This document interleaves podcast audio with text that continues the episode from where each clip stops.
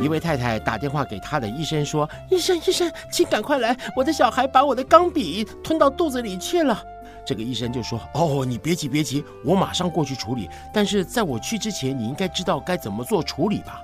这个太太就说：“啊，没关系，没关系，我可以暂时先用圆子笔。”现代人的生活忙碌，每天要接收来自四面八方的讯息。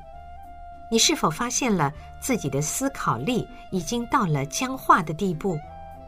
笑话中太太的反应是否让你出乎意料呢？其实这个笑话的重点不在于太太有多么的不关心她的小孩，而是印证了幽默理论当中的施谐定律，也就是一般人常说的“不按牌理出牌”。